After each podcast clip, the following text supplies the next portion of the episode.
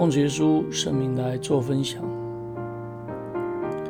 恻隐之心是人都会有的，但是在教会的当中，有多少人是用着非常高压的态度来面对那些偶有过错软弱的人，甚至不给予同情？若是我们有良善仁爱的心，能够设身处地怜悯人的软弱，饶恕人的过犯，将来必定在基督的审判台前，必因我们的怜悯蒙神纪念，而蒙天父饶恕过犯。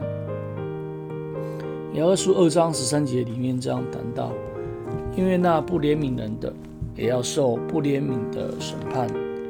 审怜悯原是向审判来夸胜。恻隐之心，人都会有，但是有多少人用一种态度来面对那些偶有过错的人，而不给予怜悯？许多人都想要爱人如己，然而他不曾尝试过软弱滋味，故此生不出怜悯的心来。世上没有完全人。人跟人之间的一个相处，难免会因着时间，会因着讲话的一些落差，会有着摩擦。若不是出于故意的，也就是不是恶意的，都还情有可原。主耶稣曾这么说：“你们饶恕人的过犯。”你们天父也必饶恕你们的过犯，因为天父有怜悯，有恩典，不轻易发怒，不长久责备，不永远怀怒，且有丰盛的慈爱。他怜恤一切敬畏他的人，他愿意救赎，也愿意怜悯这些，也就是我们。是尘土所造的，因此，我们当恳求天父赏赐我们有怜悯人的一个爱心。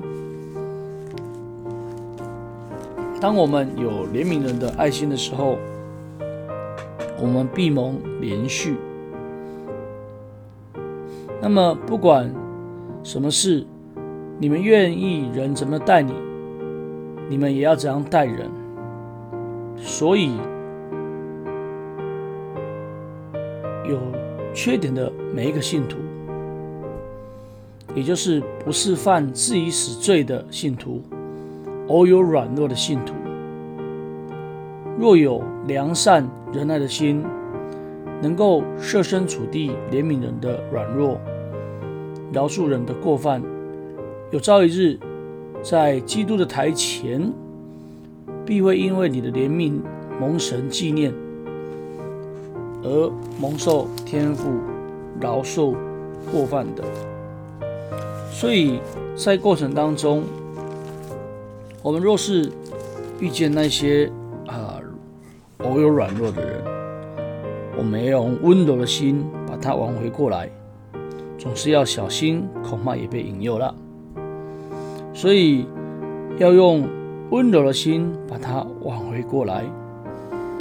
也就是怜悯向审判夸胜，因为我们期盼他能够在我们的鼓励里面再一次的回到神的面前，否则他有可能在审判之后进入到这一个啊永刑。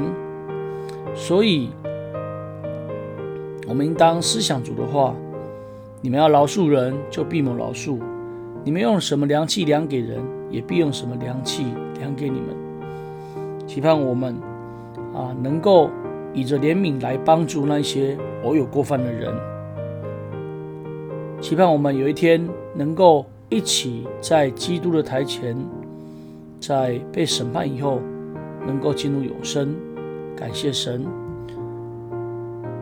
愿将一切的荣耀归给天上的真神。哈利路亚，阿门。